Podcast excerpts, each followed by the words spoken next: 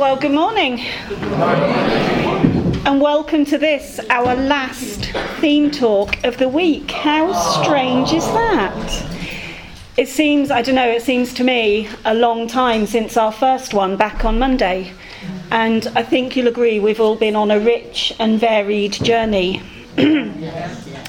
Margaret spoke to us about the intermingling of joy and sorrow, how they're woven fine. She gave us a recipe for a good day. I'm trying to make eye contact and I can't see her. Oh. she gave us a recipe for a good day. Hear one good song, read one good poem, see one good painting, and, if it can be arranged, utter some sensible remark. she reminded us that the more woe we allow to touch us, the more joy we can encounter. Catherine talked about dealing with chronic illness, serious life altering surgery, and love. She also told us she was basically a right little madam as a child, which I wasn't expecting. and she reminded us too that adulting can be very, very hard. But she let us know too about the healing power of music and of the wholehearted capacity for joy that we could do with learning from children. Mostly, she reminded us to accept emotions without judgment. Claire took us on, frankly, a very frightening bear hunt. but it all worked out in the end. She too talked of weather and she actually managed to call down a thunderbolt. That's good going, Claire. She spoke of abiding love and of beauty among catastrophe, and she quoted, Yes, we have a horrible history. Yes, we live in catastrophic times. Yes, the world is full of beauty. She reminded us of simple joys and of the weaving of history.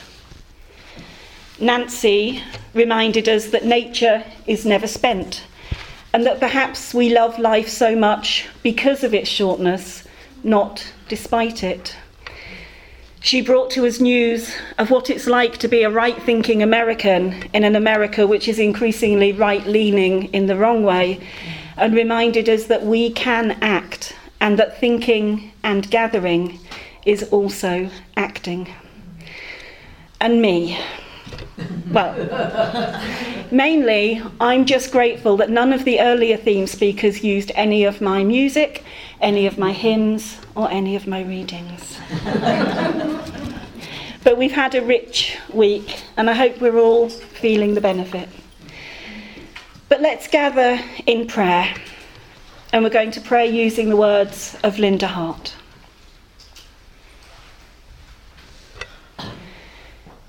Spirit of love and of life. We come together today, our hearts broken, aching, weeping.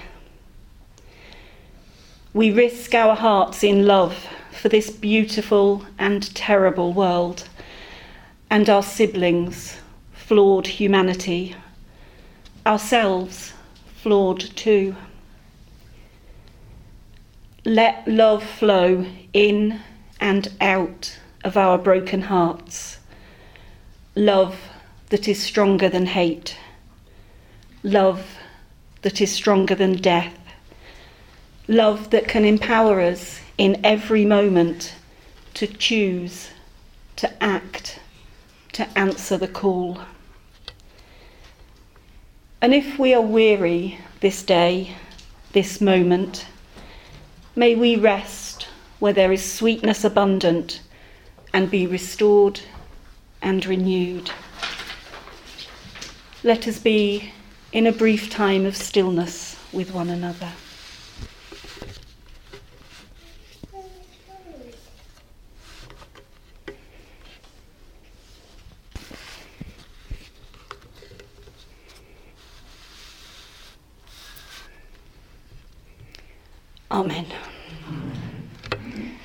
and let our chalice be lit.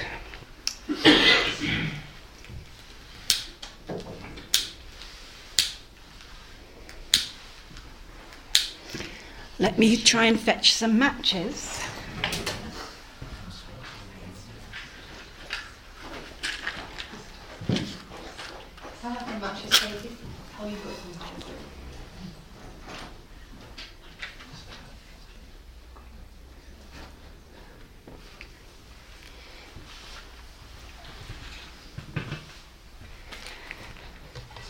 Shall we sing? We're going to sing hymn number 106 in the purple book. Someone's actually going to have to give me a purple book. It may not be familiar, so Cody's, thank you. Cody's going to play it through for us once. Hymn number 106 Nothing Distress You.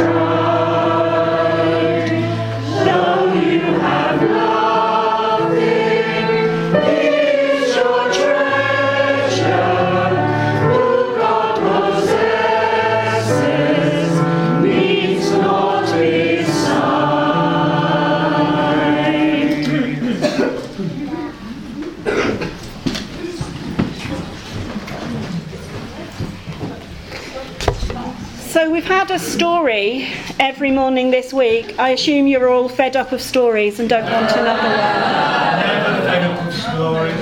one. None of the children have said no, actually.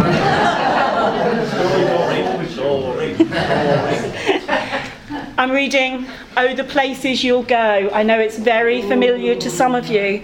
It's even very familiar to some of you who aren't born yet. oh, the Places You'll Go by Dr. Seuss. Congratulations! Today is your day. You're off to great places. You're off and away. You have brains in your head. You have feet in your shoes. You can steer yourself any direction you choose. You're on your own, and you know what you know, and you are the one who'll decide where to go. You'll look up and down streets, look 'em over with care. About some you will say, I don't choose to go there. With your head full of brains and your shoes full of feet, you're too smart to go down any not so good street. and you may not find any you'll want to go down. In that case, of course, you'll head straight out of town. It's opener there in the wide open air. Out there, things can happen and frequently do to people as brainy and footsy as you. and when things start to happen, don't worry, don't stew, just go right along. You'll start happening too. Oh, the places you'll go. You'll be on your way up. You'll be seeing great sights. You'll join the high flyers. You'll soar to high heights. You won't lag behind because you'll have the speed. You'll pass the whole gang and you'll soon take the lead. Wherever you fly, you'll be best of the best. Wherever you go, you will top all the rest. Except when you don't. Because sometimes you won't.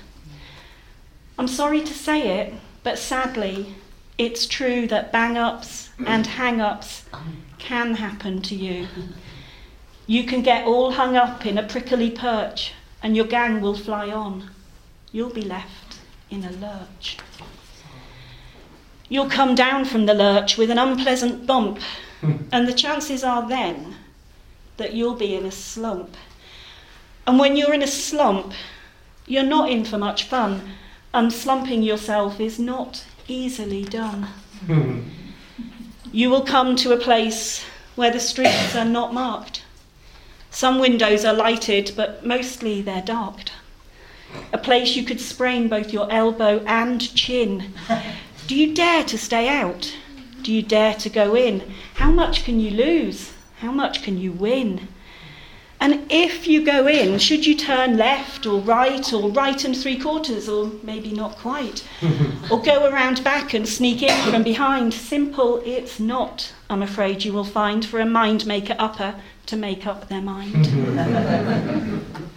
you can get so confused that you'll start into race down long wiggled roads at a breaknecking pace and grind on for miles across weirdish wild space, headed, I fear, toward a most useless place, the waiting place.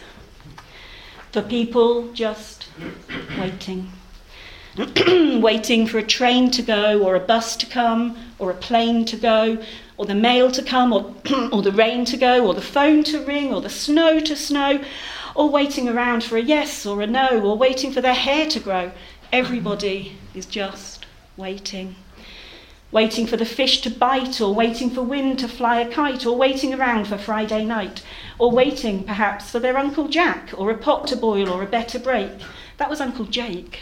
Better break, or a string of pearls, or a pair of pants, or a wig with curls, or another chance. Everyone is just waiting. No, that's not you. Somehow You'll escape all that waiting and staying. You'll find the bright places where boom bands are playing. With banner flip flapping once more, you'll ride high, ready for anything under the sky. Ready because you're that kind of a guy, person. oh, the places you'll go. There is fun to be done. There are points to be scored. There are games to be won. And the magical things you can do with that ball will make you the winningest winner of all. Fame. You'll be as famous as famous can be, with the whole wide world watching you win on TV. Except when they don't. Because sometimes they won't. I'm afraid that sometimes you'll play lonely games too, games you can't win because you'll play against you. All alone whether you like it or not. Alone will be something you'll be quite a lot. And when you're alone, there's a very good chance you'll meet things that scare you right out of your pants. There are some down the road between hither and yon that can scare you so much you won't want to go on. But on you will go, though the weather be foul. On you will go, though your enemies prowl. On you will go, though the Hakken-Kraks howl. Onward up many a frightening creek, though your arms may get sore and your sneakers may leak. On and on you will hike, and I know you'll hike far and face up to your problems, whatever they are. You'll get mixed up, of course, as you already know. You'll get mixed up with many strange birds as you go. So be sure when you step, step with care and great tact.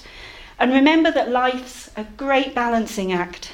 Just never forget to be dexterous and deft, and never mix up your right foot with your left. and will you succeed? Yes, you will indeed. 98 and three quarter percent guaranteed. Kids, you'll move mountains. So be your name Buxbaum, or Bixby, or Bray, or Mordecai Ali Van Allen O'Shea. You're off to great places. Today is your day. Your mountain is waiting, so get on your way.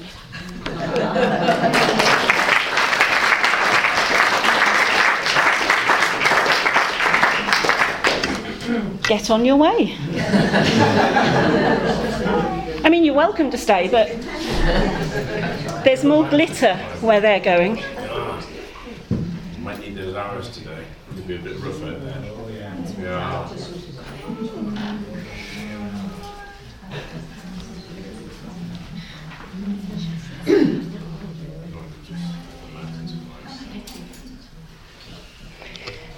We'll carry on while Vita decides what she feels like doing.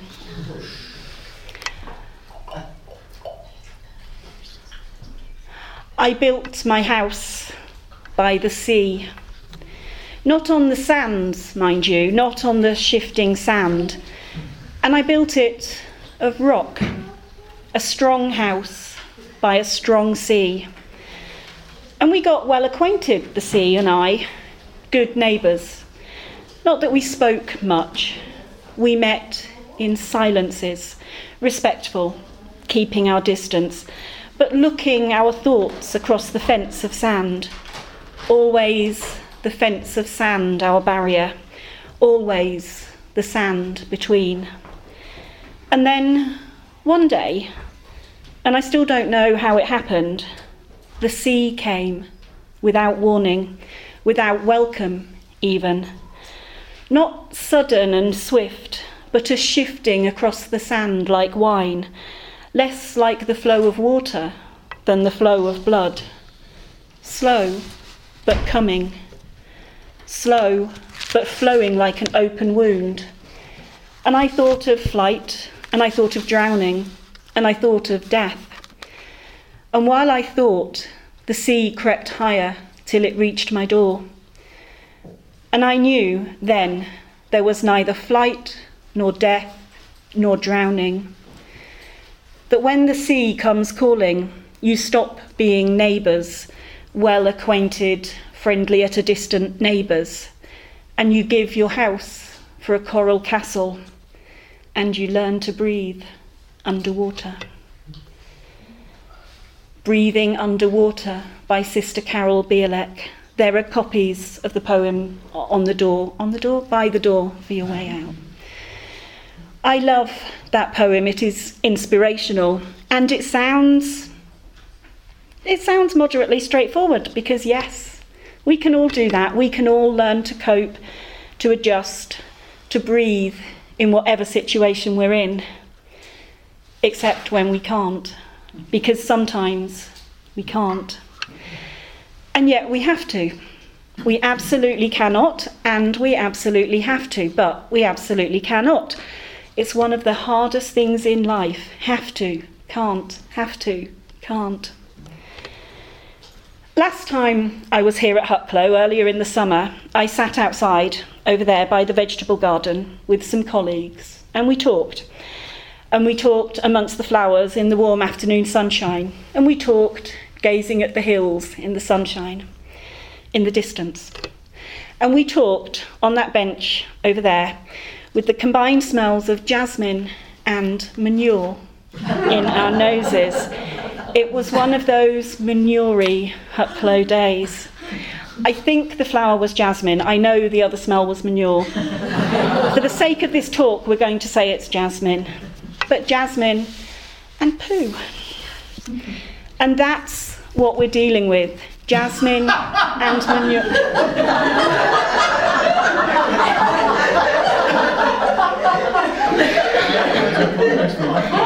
jasmine and manure mingled. Sometimes we just get jasmine, sometimes it's just manure. Mostly it's both. What I desperately want to be able to say is well, the jasmine will always win, won't it? Let's concentrate on the jasmine and not worry about the manure. Let's let the glory of the jasmine shout down the ickiness of the manure, and eventually, through sheer will, there will only be jasmine. That would be a lovely theme talk, wouldn't it? And you might even believe me while the theme talk was going on. Because life is flowers and sweet smells and glories and delight and a total blessing all the time. Except when it's not. Because sometimes it's not. But what do we do about that? How do we deal with the encroaching tide, the smell of manure, the pain, the depression, the awful things happening in the world and in our lives. Can we ignore them? Should we ignore them? Can we get ourselves into such a state of bliss that we no longer notice them? I used to be all about trying to do that distraction, take your mind off it, get on with it. My mother firmly held that crying didn't solve anything and that you'll feel better if you get stuck in. That was my childhood mantra. You'll feel better if you get stuck in. Sometimes she was right, except when she wasn't, because sometimes she wasn't. But if I knew I was heading for something sad, if I knew I was going to be on a train having just left someone and that it might make me cry, I'd grab a book, a CD, anything, anything rather than feel that pain, acknowledge the tears. Sometimes it would work a bit. Sometimes I would get stuck in and I would feel better and I wouldn't do the crying thing. Yay, cheered up. But happy? No. I live, as do a lot of you I know, with depression. It's a thing. It's a thing that's there in my life. Generally, I don't see it as suffering from depression. I just mostly have depression. But that thing I talked about, that whole crying doesn't help, just distract yourself thing, I think that does cause suffering from depression. I am now, despite that upbringing, and by the way, if that's the worst I have to say about my upbringing, I'm not doing badly, and it is, and I'm not. I am now very keen on crying. I'm not going to go quite so far as to say it's a hobby, but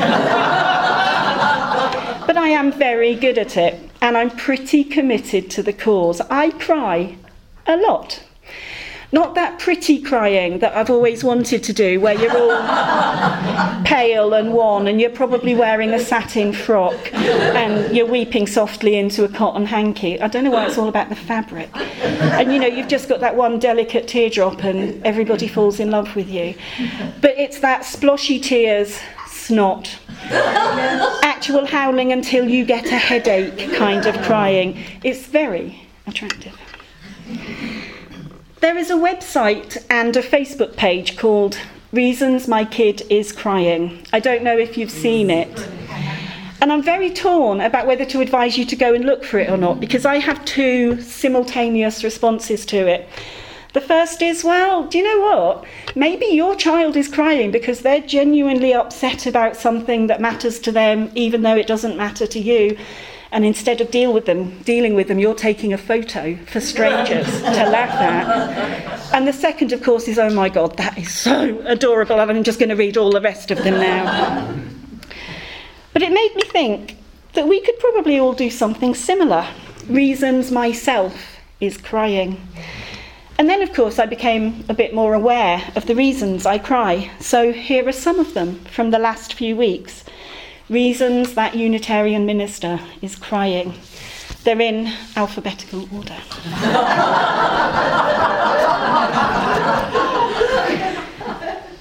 a couple at church want to renew their wedding vows before dementia makes it too hard for one of them. Barcelona bisexual erasure. Grenfell Tower. I hate my job. I have the worst case of gastroenteritis ever. I just feel like crying. I just reread his Dark Materials again, and it still ends in the same way. I love my job. I'm just utterly rubbish at everything. I'm tired.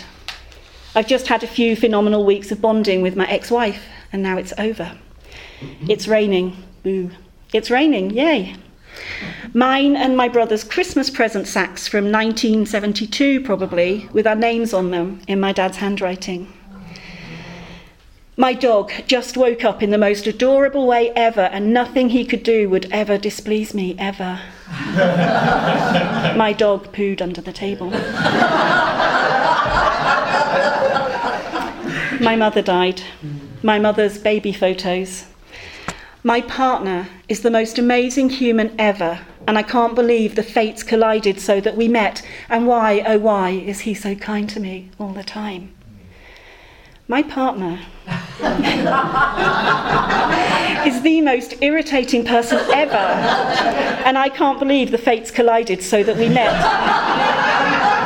And why, oh, why is he so horrible to me? Someone attacked a music venue full of young teenagers. Someone attacked a music venue full of young teenagers, and a city ran to help.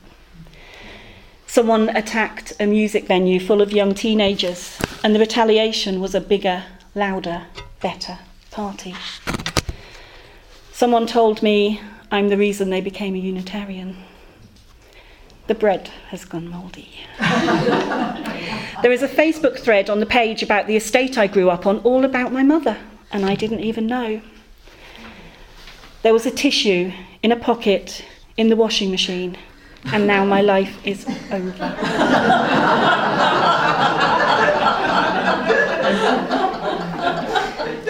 Transphobia. We just left our dog in an entirely empty house for about 20 minutes, and as we left, we could hear him crying. I don't know what your list would be like. I suspect for some of you it would be similar a mix of big things, small things, serious things, frankly silly things. And I'm just going to give you 30 seconds just to think of things that have made you cry in the last little while. I'm not going to ask you to share, just think of some of those things while I have a drink of water.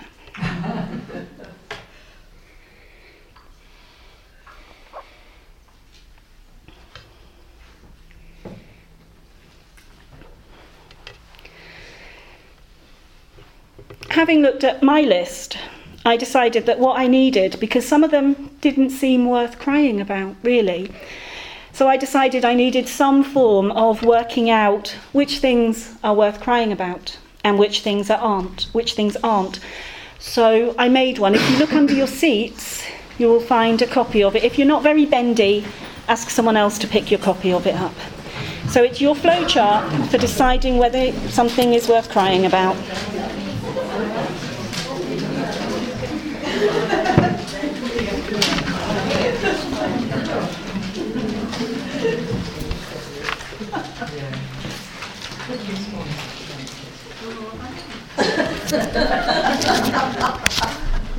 So there you go.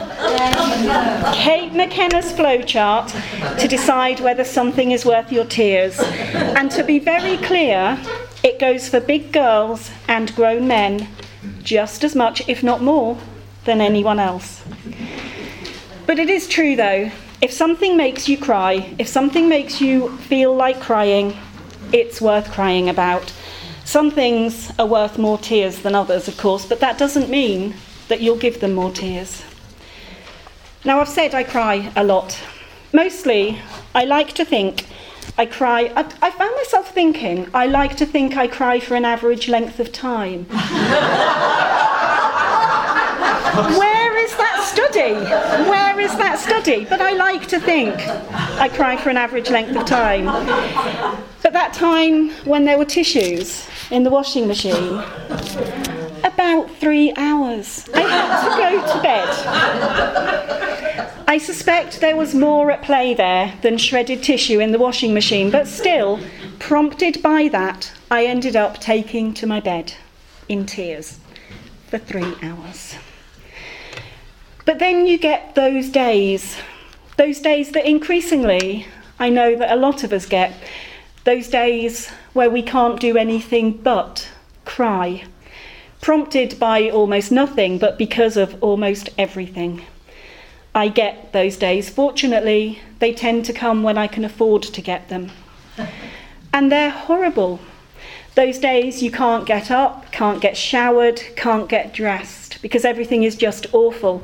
Possibly you're hungry, but it must be more than that, and the food's too far away. And secretly, maybe you don't want to cheer up because and this is something you're not going to see on a Hallmark card, but misery, I think, can be really good for us.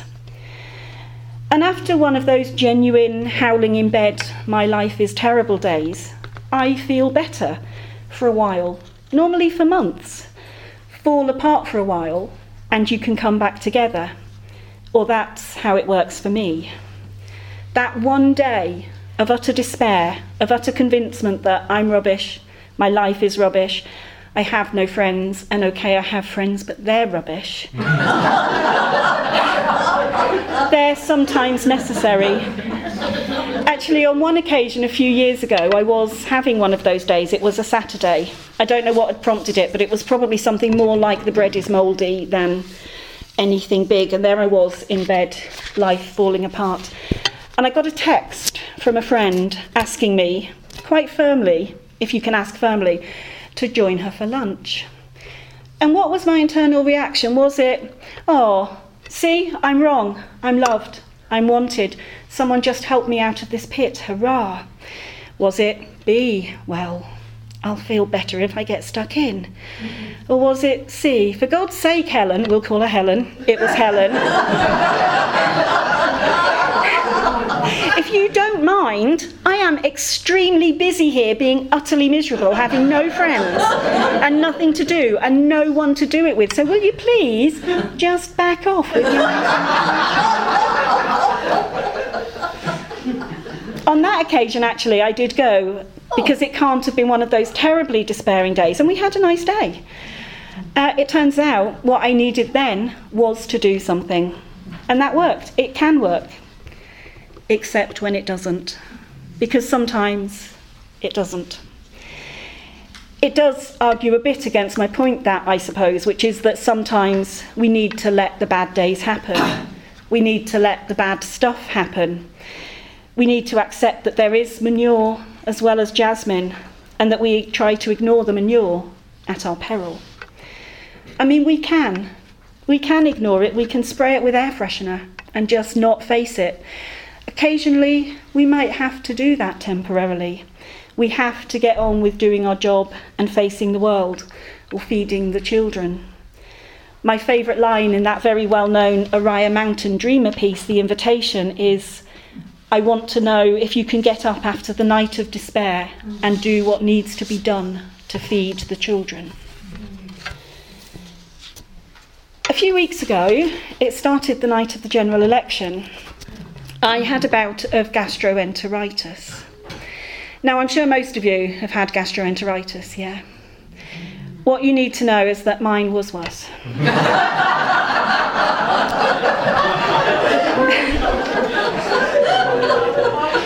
Those of you who know me on Facebook probably won't even have picked up on the fact that I was ill because I don't like to make a fuss. But I was ill, beautifully, pale and wan, and like some sort of angelic vision. If you imagine Beth in Little Women,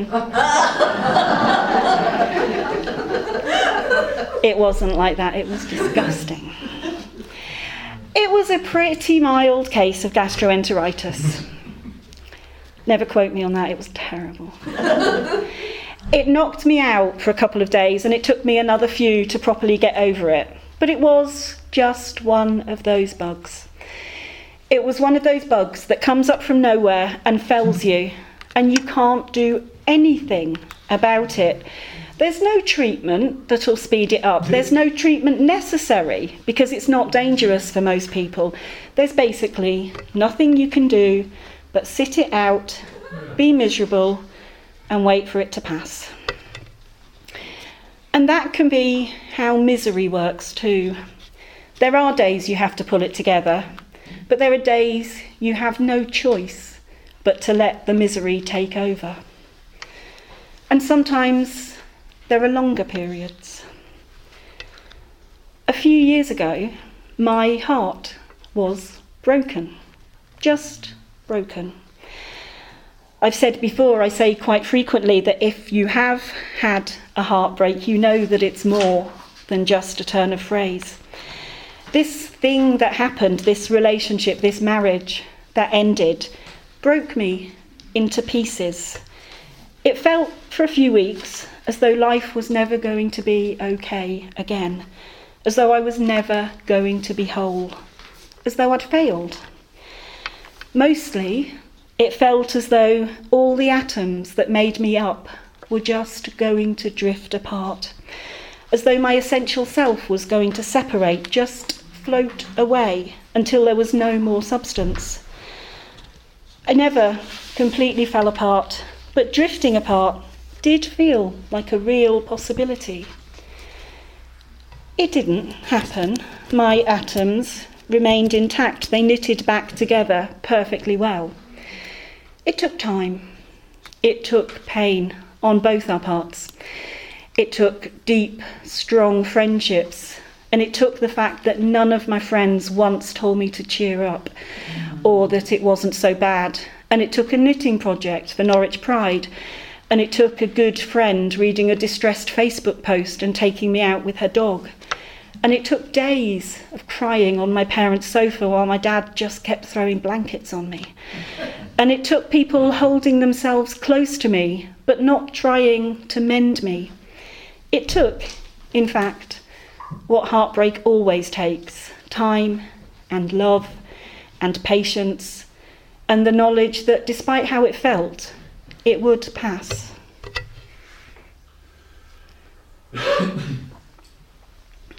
Was it for the best, that heartbreak? Yes. That relationship was over. It didn't fail, it ended in a way which hurt us both very deeply, but it just ended. And now, a few years later, my former wife is one of my very dearest friends. People say that, and I've never really believed them before, but it's true. We have a knowledge of each other going back years and years, tempered with distance and time. We have a knowledge of how each other works, tempered with not having to deal with it daily. We can see all the good in each other again. We can see the laughter we shared and the love we shared and the rhythms that developed that still last. I can admire her courage and strength as she ploughs through something awful. She helped hold me together when my mother died. We helped hold each other together and we physically held each other as my mother died. We also have massive sympathy for each other's new partners. the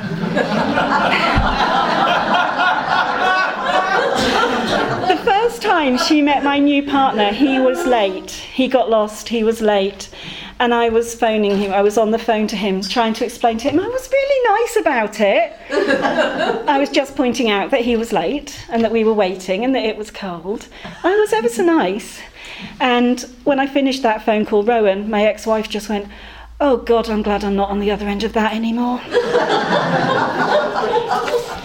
I buy her loads of soft toys now because she doesn't live in my house.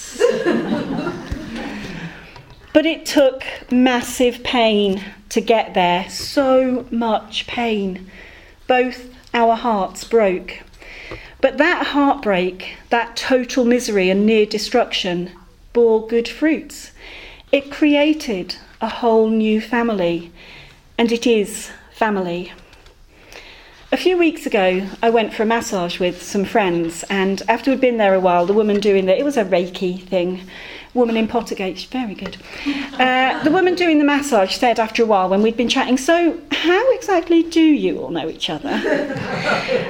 And we kind of laughed, and maybe, if I'm honest, playing it up a bit for queerer than thou, I went, Well, this is my ex wife, and that's her wife, and that's my future husband. and the woman, God bless her, just said, I could tell you a family. but that beauty, and it is a beauty, came out of real pain. And it took years to get there for all of us. In fact, it took first my father's death and then my mother's death for those bonds to be so fully forged. There were layers of pain, layers of tears and misery, but they built something new and good and whole. We can fall apart. We have to fall apart sometimes, and then we come back together again. I've had for a long time a vision of that self that I was after the breakup, fragmenting and falling apart, and being held, loosely cradled by my friends, by my family, by God. Not put back together, just held, so that the parts didn't fall too far apart. And the wonder the miracle is that that tender, painful thing that happened to me and the tender, healing love which helped it is happening all the time. Someone is doing all of that stuff now. It's a part of who we are. That misery in itself is a wonder. A while ago, it was here again. I heard this poem by Thich Nhat Hanh, written after a bombing in the Vietnam War. I hold my face in my two hands. No, I'm not crying. I hold my face in my two hands to keep the loneliness warm. Two hands protecting, two hands nourishing two hands preventing my soul from leaving me in anger.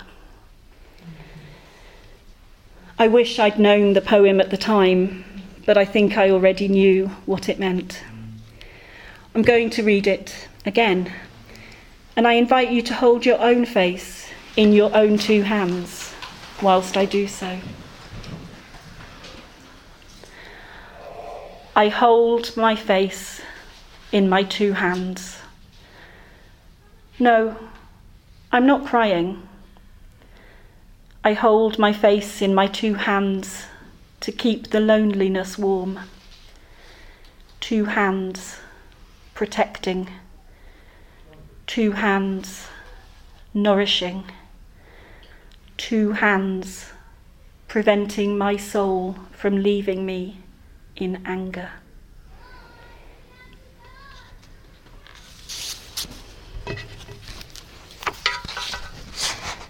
There's a copy of that as well on the table. But so far, I've talked about turbulence, but perhaps not so much about finding joy and resisting despair. I can't honestly do the second one because for me, what really works is not resisting despair, but knowing it's not true despair that I have ever felt. Because despair, literally, is an absence of hope. And I'm fortunate that I've never been in that position of having no hope. My moods might be turbulent, they might be near the surface, but they've never yet reached that depth, and it's a thing I'm very grateful for. Emotional states, moods, and I'm not the first to have mentioned this this week, are like weather. They arrive, they affect us to a greater or lesser degree, and for good or bad, and then they pass. Do I find joy? I think so. I don't know. It's such a hard thing to pin down. I'm pretty emotionally literate. I feel my feelings. I talk about my feelings all the time. I've banged on about the crying, but I do also laugh a lot. Laughing with friends is a massive joy to me, and sometimes it's not that different from crying. I think I'm lucky that I'm quite good at both crying and laughing. Hilarious pee myself laughter and outrageous pee myself weeping. Not actually. The odd thing is that sometimes I can do both at once, but that I can't go straight from one to the other. I can't go from despair to joy in one step. I can't do it. I wanted to talk about what brings me joy when I'm feeling anything but joyful, what brings me joy on those lying in bed, I have no friends and my friends are rubbish days. And I realised that not only do I not do anything to try to bring myself joy on those days, but that for me it would be wrong to. But when things are nearly okay, that's when I can start looking at what brings joy. And in thinking of those things, I realised that a lot of them basically make me seven. Seven. Seven years old. So here's some of the things that have brought me joy in the last little while. Again, they're in alphabetical order. you may recognise some of them. A couple at church want to renew their wedding vows. Being at the chapel door and seeing the lantern lit procession approach up the drive. I love my job. Mine and my brother's Christmas present sacks from 1972. My dog just woke up in the most adorable way ever. My ladybird shoes, you can see them later. They were really expensive joy. My mother's baby photos. Playmobil. It does. If I need to play my way out of a bad mood or an awkward dispute with someone, I choose random Playmobil characters. That's why they're with me today, in case I fall out with any of you.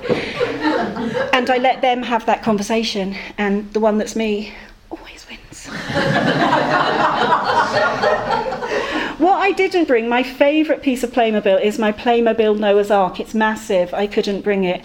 I got it as a present for finishing my masters, and somebody said to me when I said what I'd got, "Oh, the Sunday school are going to love that."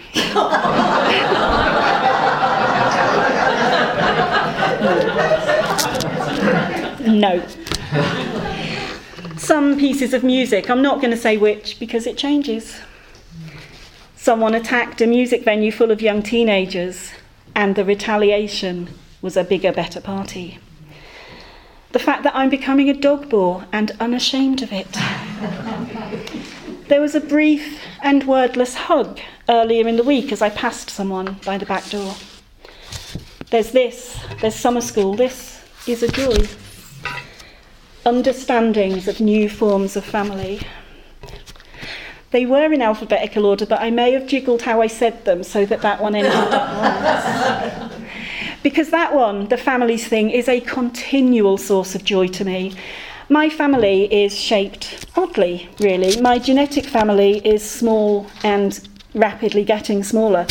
There's one cousin in my generation who has a child, and she's rampantly encouraging her to have one as well, so there's somebody to get the family Bible. But she's resisting so far. But my family is wider than that.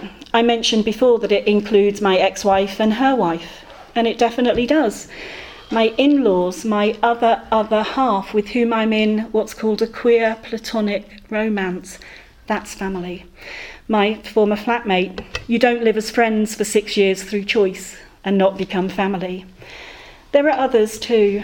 My definition, when I was trying to think, when does somebody become my family? Is that they're the people I'd quite like to have with me when I'm dying. That's how I think of family. I want you there when I'm dying. When my mother was dying, a week or so before it happened, she said that she didn't really want visitor visitors, mug mugs. She didn't want visitor visitors, she just wanted family. But what she meant by that was me, my brother, our partners, and my ex wife, because they were family. As an aside, don't tell me that you can use age as an excuse for even the mildest homophobia. My 83 year old mother knew that my ex wife was her family. It's not the new formed families themselves, or not just that, it's that understanding. It's that woman doing the massages who just went, Yeah, I knew you were family. No questions. Another joy bringing piece of childishness is this. Oh. This is Smoky Olive Dinosaur. She's actually part of a family herself. She's the original and best, but there's also Smoky Olive Tinysaur, who's smaller. Smoky Olive Onmysidosaurus rex and Smoky Olive Grandosaur. I was over 47 when I was bought all of these, but now, apart from being, you will admit, outrageously cute, Smoky Olive Dinosaur does have a more important role. Smoky Olive Dinosaur, and it's a she. she does have an important role. My partner has Asperger's, not to a massive degree, but to a noticeable degree. I have a partner who is Asperger's, is Catholic, and is a man. My life has changed. and I live in the north. Sometimes, because of his Asperger's, just sometimes he can't really do that emotions thing as fully as he'd like to. Mostly he can, and I do have to say he is a loving and compassionate person. And a part of perhaps it's his, his, Asperger's, perhaps it's just part of who he is, is that even when his own emotions aren't fully clicked in, he knows that I have them. So on those lying in bed, I have no friends days, he never tries to shift or alter things. He would not dream of trying to cheer me up. But when he doesn't have the tools himself to comfort me, because comfort and cheering, two entirely different things, he just brings me a dinosaur and goes away. Which is best all round because when you're hysterically upset, that's not a time when someone having Asperger's is who you want around you. Or not, not. As an aside, I also have some advice for those times. Surely you've all been told at some point to cheer up. yeah. yeah. Uh, do you want my advice? Don't thump them. I think that's the only thing to do with that advice is give yourself credit for not thumping them. if they go for the extended version and end it with love, it might never happen, then you're on your own. Sometimes my total commitment to emotional stuff and Aid's slight tendency to not fully understand them can get a bit problematic. He's given me permission to talk about this, though because he's got Asperger's, when I asked if he could, he went, well, yeah, why wouldn't you if it's true? and I said, well, I'm going to be telling 762 strangers stuff about you that might not show you in the best light. And he went, okay. there is a rich theme, actually, of spiritual and social stuff to mine about communication with people with Asperger's because I think it's healthier than how most of us do it.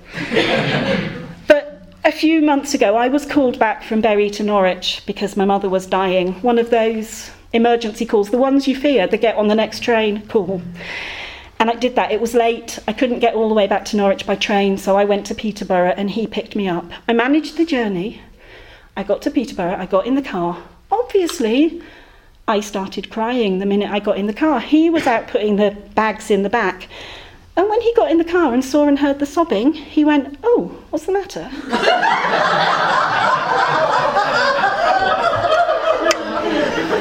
I love that man, and sometimes it's just well. He did realise that what he'd said was inappropriate. But one of the things you tend to think about someone with Asperger's until you live with one, also, you really hope they're going to be tidy. No. one of the things you can tend to think is that emotion is missing. It's not. My partner sobbed through Whistle Down the Wind.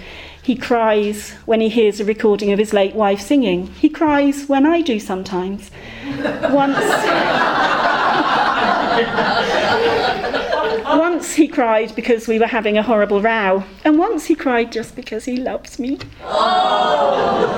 But he also does this thing, and it's fascinating and lovely, where, like a very small child, he laughs when something pleases him and not just when it's funny. It's a thing we tend to stop doing after the age of about two. Babies laugh when they're happy. We only laugh when we're amused. Both times I've seen it has been when he was driving, once over the cat and fiddle and once over the snake pass. He just laughed because it was beautiful. I wish we hadn't lost that skill. Joy is a funny thing.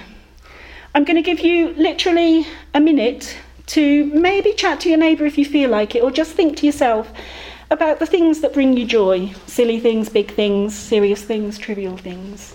Go.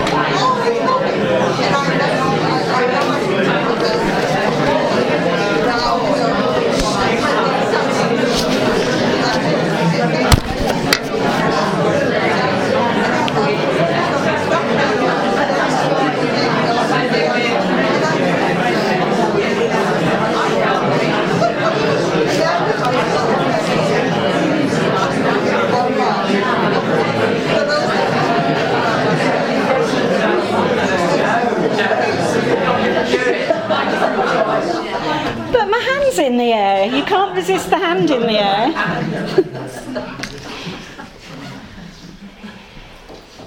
Okay, I know we could talk about that. Well, we could talk about it for a week, couldn't we? but what about that big question? I've discussed distress and depression and sadness, and we've talked about what brings us joy. There was such a buzz. But what about walking your path with joy? I really struggled with this one, partly because such a big subject. And partly because when I think of the word joy, I think of a person, not an emotion. This is who I think of when I think of joy. This is joy. You might not be able to see from the front. I'm going to stick her on the table. You can have a look later. I've got the original photo as well. kind of overdone the pictures of joy. This is my beloved friend Joy. It's, it's so fortunate that was her name. With whom I lived for six years and who was in my life for another three or four after she moved into residential care. Joy died in 1999, aged 54, and I still miss her. She was born in 1945, though the actual date got lost. She was probably a GI baby. She was fostered as a young child and then went into residential care at some stage. At about 35, she moved into a house in Norwich, which was the shared home of people with learning difficulties and people without. And I moved in a few years later. It wasn't a professional thing, it was a house share, and it was one of the most satisfying, happy, frustrating communal times of my life. And it was Joy who was at the centre of it. I can honestly say my love for Joy ran and runs as deeply as my love for anyone else. Now, those of you who are near enough will see from the picture that Joy had Down syndrome. Being born with Downs in 1945 was very different from being born with Downs now. Life expectancy was short. Joy did phenomenally well. Now, you'll have heard the cliches about people with Downs, and some of them are true. That thing about people with Downs being utterly affectionate and loving and loyal. That's true except when they're not. because sometimes they're not. It is utterly true that there were days when the affection thrown at me by joy was what made me keep going, when knowing somebody loved me that much was all I needed. That joy, waiting in the bay window for me to come home night after night and shrieking with delight when she saw me, was everything I needed. It's also utterly true that there were day when, days when Joy's anger or despair or sadness or tiredness were what made me need to go and shut myself in my room.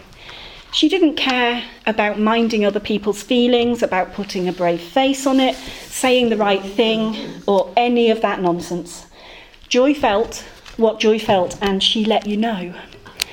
She also let you know what she thought about you. On one occasion at my parents' house for Christmas, my, my family, as everybody did, adored, adored Joy. She shushed my mother by going, shh. and then informed the rest of us, she's a nice lady, yak too much.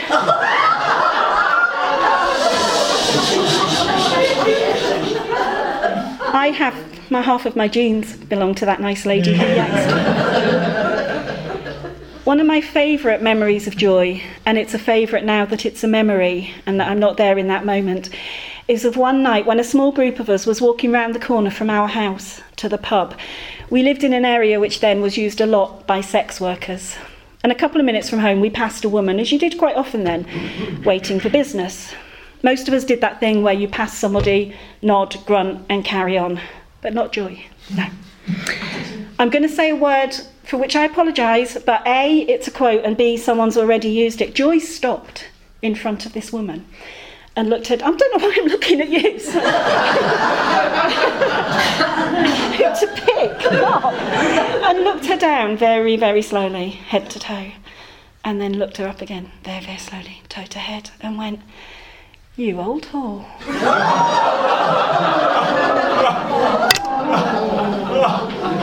In the following two seconds, I'd planned my funeral. but this woman, and I bless her eternally for this, just looked and said with no real emotion but a shrug, she ain't wrong. Joy had an obsession with jam sandwiches. She'd make them, she'd eat them, she'd make them, she'd eat them, she'd make them, she'd hide them. and that obsession was as wholehearted as everything else. One time we were out in Pizza Express and she decided that what she wanted was a jam sandwich. so I pointed out all logical like because yes, I was trying to reason with a woman with Down syndrome and the beginnings of dementia. I pointed out this is a pizza restaurant. I actually mean what kind of pizza do you have? But no. Joy did not want any sort of pizza. She wanted a jam sandwich. And within 10 seconds, the only thing between joy and death from broken heart was that bloody jam sandwich. She wasn't putting it on. She did have a flair for the dramatic, but no, that sandwich, that was the only thing worth being on this earth for. And the total grief when we were telling her she couldn't have a, ham sandwich, a jam sandwich.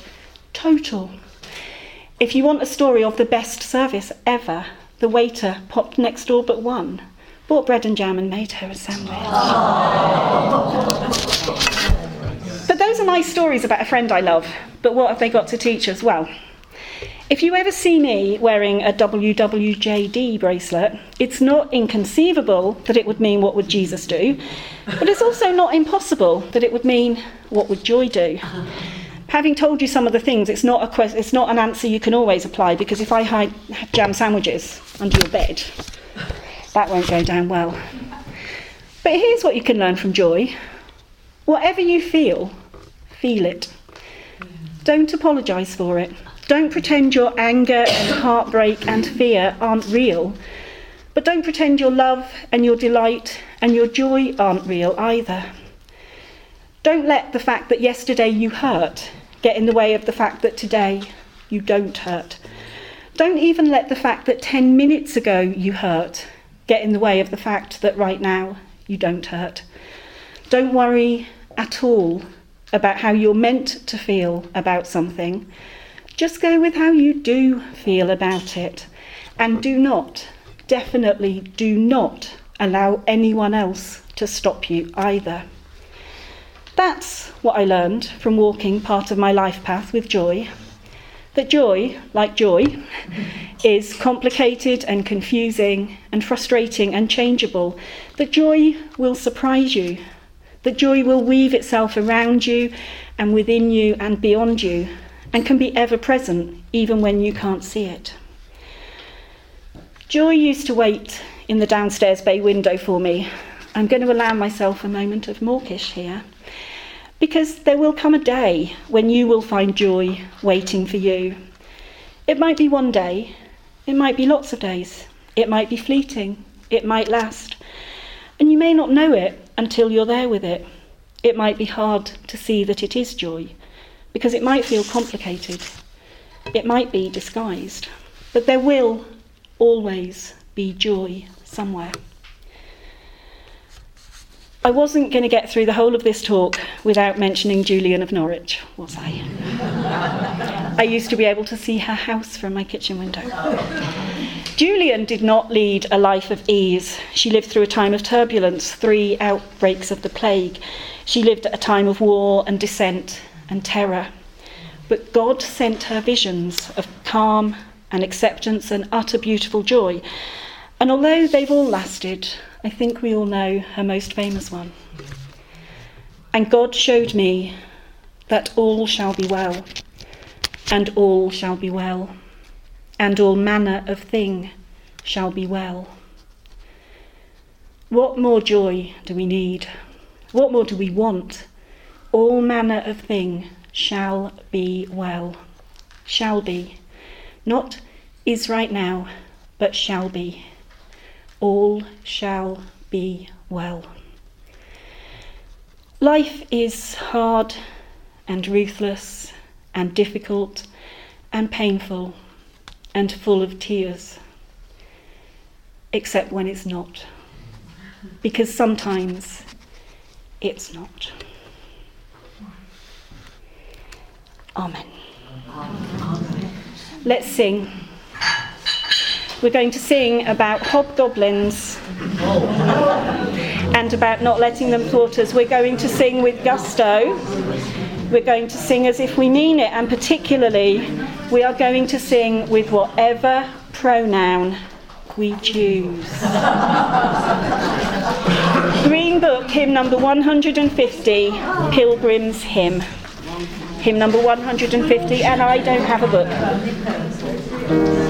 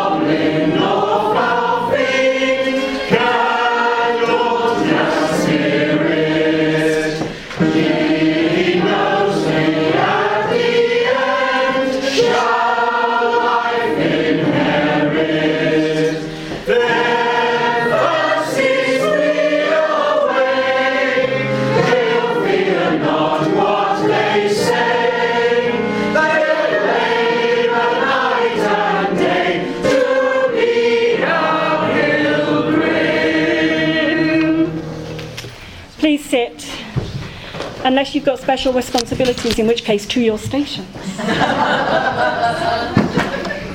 I'd quite liked that, to your stations. we end with the words of Norbert Čapek. It is worthwhile to live and fight courageously for sacred ideals. Oh, blow ye evil winds into my body's fire. My soul, you'll never unravel even though disappointed a thousand times or fallen in the fight and everything would seem worthless, I have lived amongst eternity. Be grateful, my soul. My life was worth living. Be grateful, my soul. my life was worth living. Amen. Amen.